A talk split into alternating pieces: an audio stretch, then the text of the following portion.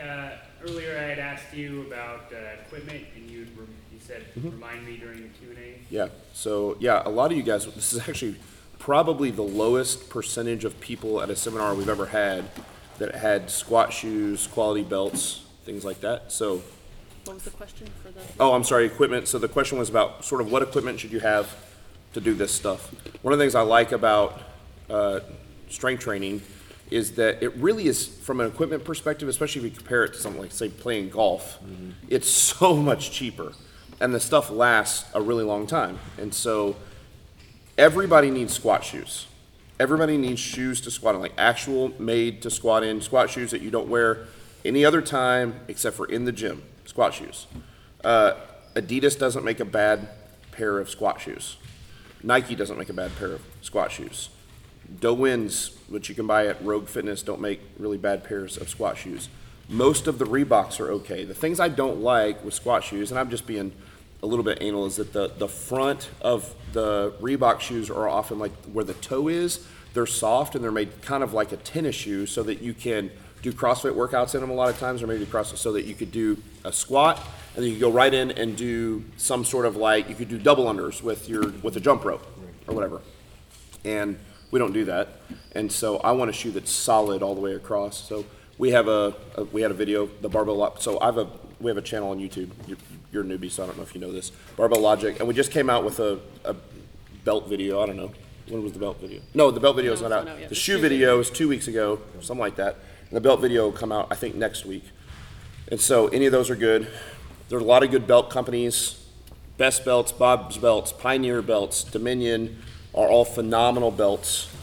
Dominion just came out with their own Made in America belt. It's, I think, the best, most high quality belt I've ever seen, and the price is ridiculous for what you're getting. So, a good belt is going to cost you about 150 bucks. The Dominion belt's $95 um, at just Dominion Strength Dominion Training. Strength, mhm. DominionStrength.com. Shoes and belts should last you 10 plus years. So it's nice. You're talking about pretty much spending it. a couple hundred bucks. That's really all you need. That's it. Chalk. You need chalk too. If your gym doesn't have chalk. No, chalk, Chalk. for you. Oh, yeah, for You you. need chalk. you That's specifically. right. Brendan. All right. So uh, I've learned a tremendous amount this past weekend in, in a way that it positively disrupts how I was doing things. Uh, We had That's good. how would you, if, if, you recommend in general to process that and, and you know get going again in the right way, taking all that knowledge? Do your fives.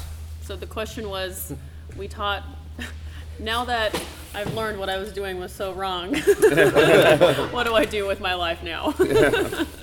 Yeah, my reality is totally. Well, you have to, I mean, now that you have a pretty decent understanding of how the lift should be performed and a, more of an understanding of how to program, go back to the weights where you can d- perform the lifts well and just LP your way back up. And remember, you're gonna go through your LP a little quicker than you had be, and than you had before, um, and then you can advance your programming. But deload to a weight where you can do the lifts well, see a coach as often as you can, or get an online coach, and then advance your programming little by little and then just be okay with that offset because it's going to be better for you in the long run. Uh, Yeah. better form. Yeah. It's okay to start conservative. Remember that if you add five pounds to your squat workout three times a week, that's 60 pounds of increase in a month, right? So pretty quick, you get heavy. So make sure you're doing it right. Take your time. Don't let ego get in the way. And just do the thing. Are there other things you're doing that you really enjoy that isn't this in the fitness world? Not anymore. Okay.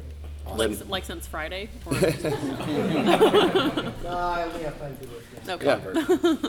And it doesn't take that much time. I mean, that's the other thing, right? If you're, until you get really strong, when you're doing LP, it's like an hour, three times a week. It's like three hours a week, somewhere in that ballpark, right? And then eventually you get strong enough that you have to take a few more warm ups, and that'll, you know, maybe your rest periods will have to get a little longer, and it might get up to 90 minutes, but three times a week, that's not that much, right? Most people, can, most people can find that.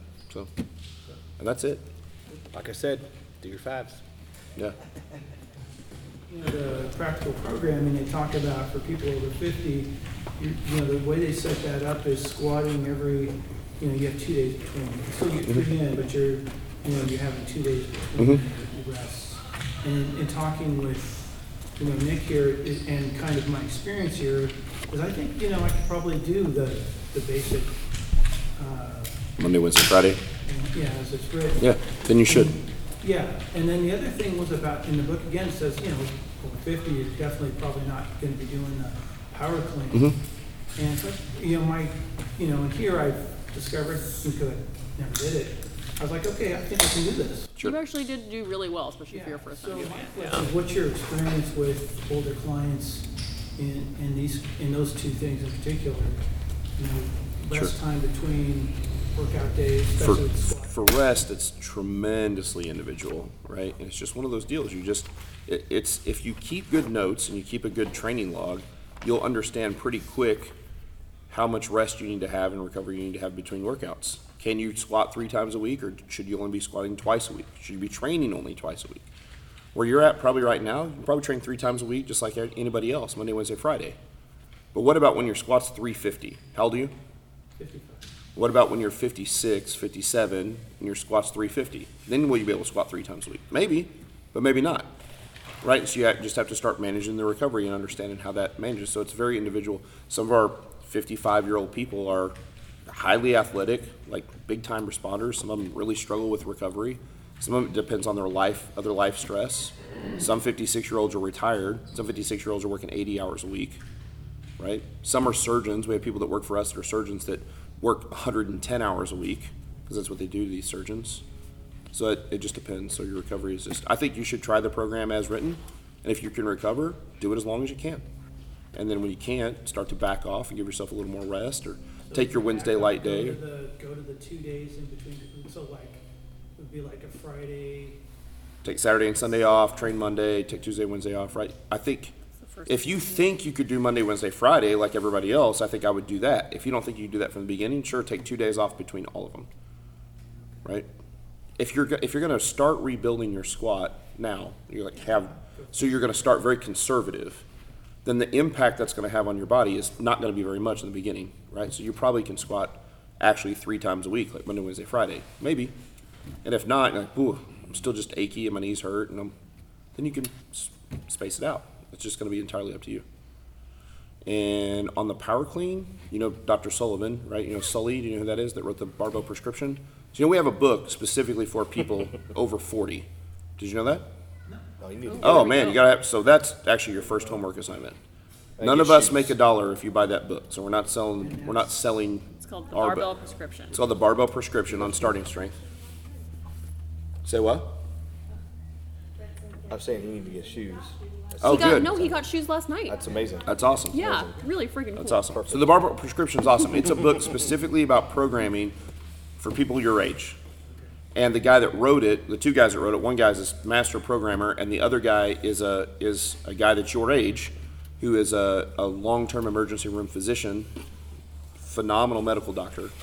And we did a podcast with him two weeks ago on Barbell Logic where he made a case for the clean for older populations.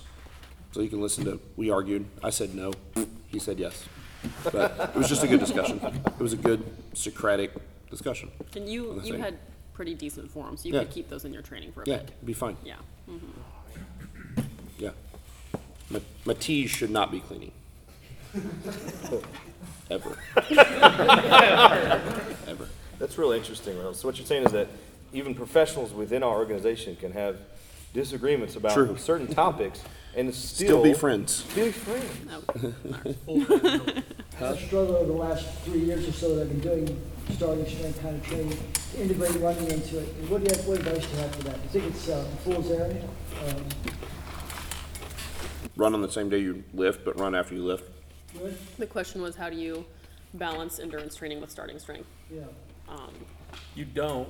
I know, You, I know they interfere, they definitely interfere. yeah, they interfere. So, so you need to approach it like, like any athlete would, right? So, if you have, if you have endurance events that you're training for, you need to structure your training such that your strength training takes priority the furthest away from your endurance event that you are. And then as you get closer to your endurance event, you'll shift your focus to endurance training. Mm-hmm. Does that make sense? So, Yeah, so you, you I mean, if you just want to endurance train all the time, then you're gonna have to make a lot of compromises. And not that you won't make compromises as a competitor, but if you're do, if you're entering marathons or ultra marathons or something, you know, sign up for it, put it on the calendar, and then work back in three or four week blocks and, and figure out, you know, okay, I can strength train from this time to this time. I need this amount of time to prepare for my race. So you're gonna shift more towards endurance training during that time.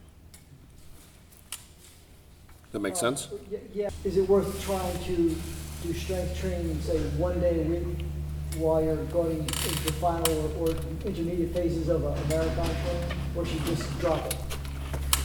It'd be- No, never drop it. Never drop it. Yeah. Okay. Keep it in, All right, yeah, so, so there's progress. yeah.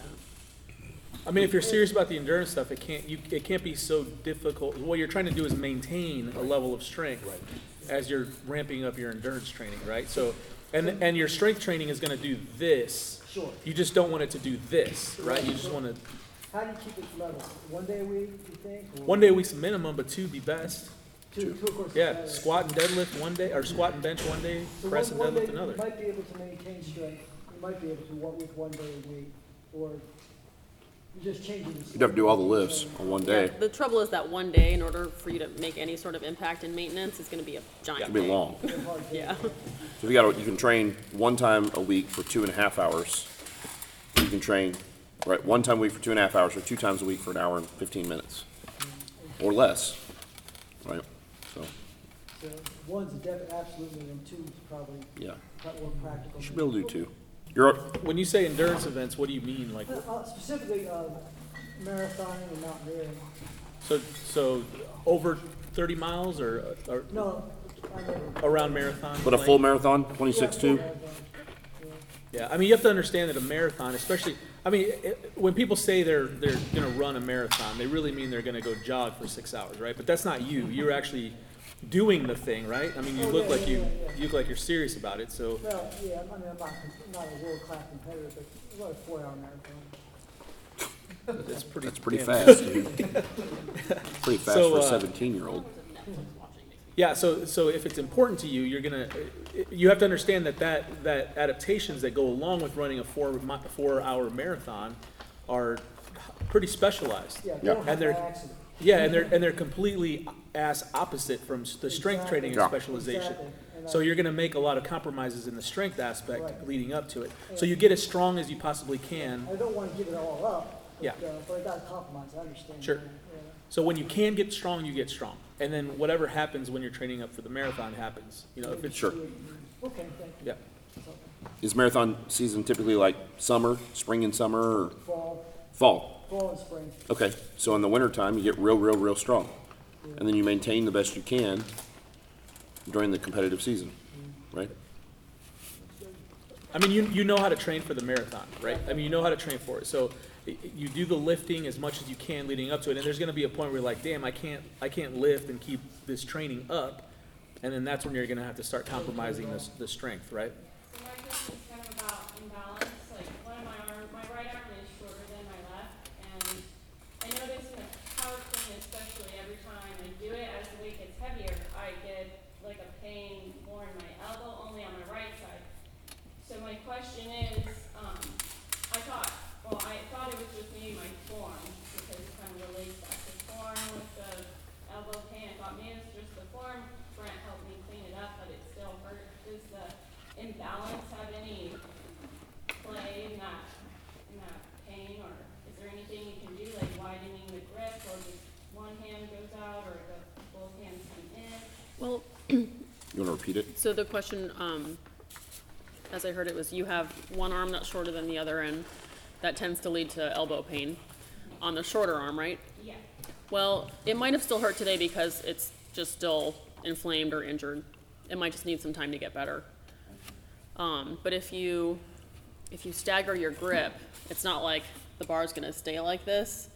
Everything's gonna just kind of situate itself back, so it's gonna be heavier on one side. So that might not work. But I would see how things go with with good form.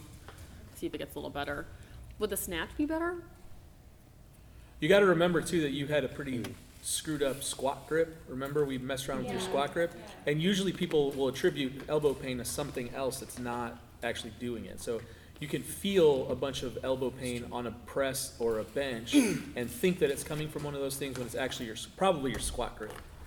Right, so, so, and your, your, your clean might still hurt for a while, even though you clean up the, you fix up the squat grip. Um, but once it's, that, all that stuff dissipates, it'll go away, you know? So you, you, first of all, have to isolate what the problem is. So get your squat grip under control, pull your elbows down like I showed you, and get your, get your chest up and see if you can make the, the, make the squat grip more secure, and then that'll probably fix the, the, the situation on the clean too. Yeah. Otherwise, ibuprofen's a good, It's your you know, friend. it's your best friend, Vitamin I. yeah. So the questions were, what is the most optimal time to train and how many meals should you have had prior to training? Okay, so the best time to train is whenever you're gonna do it. Um, if you could pick a time to train, people tend to do better after they've been awake between like four and eight hours. That's when you've eaten enough, um, you are like, you're, you've loosened up a bit, you didn't just roll out of bed, and you haven't had a whole day to get stressed out by work and life. So four to eight hours tends to be like a sweet spot. Um, you really, you don't really want to go into training hungry, you know, because by the end of your training session, you're just going to be like dying. Um, so if you can have had, you know, a couple meals by then, that's important. The number of meals isn't really a great answer because it comes down to the quantity of what you're eating. Um, so if you, depending on what your macronutrients and calories are for the day, that would be better to know for spacing this out. But for sure, before you're going to train, high carb, moderate protein, low fat. So your first meal of the day, let's say you're going to train four hours after you wake up, should be lowish fat, really high carb, and then high to moderate protein. And then after after you train, really similar, low fat, high carb, high protein, and then you can have the rest of your fat for the rest of the day. if you train really close to when you wake up, you don't want to like eat a whole trough of food and then put your deadlift belt on. It's gonna feel pretty bad. so liquid food tends to be better, like protein shakes and Gatorade. Do you train first thing in the morning or something? No, I kind of got, I do a big breakfast kind of later in the day, kind of. Yeah, there you go. Yeah, that works. Yeah. Just nothing, few things are worse than being really full or drinking Ugh. your coffee right before training and going down for a deadlift. Oh, terrible. I had a huge Mexican meal prior to squatting when we were at Was it in Austin? Joyce's. Yeah, in Yeah. Austin. Oh, it was terrible. the theme of our Austin seminar was Felt I had a awful. huge Mexican meal. So, and you would have think I learned after the first time. I did it again a week later. It was just terrible. I just couldn't say no to tres leche. so low fiber is also really helpful. God. Trace three milks. Three milks. You never had Three, tres leches three cake? full fat milks, man. Three full. Three full fat milk. You need to Tres find leches the is the nearest best. Mexican restaurant, go get some of that. Dude, Go tres get leches tres is leches. It's amazing. cake just drizzled in sugar, On sugar three milk. types of milk. So good. Starting strength cake. Kind of is. Another.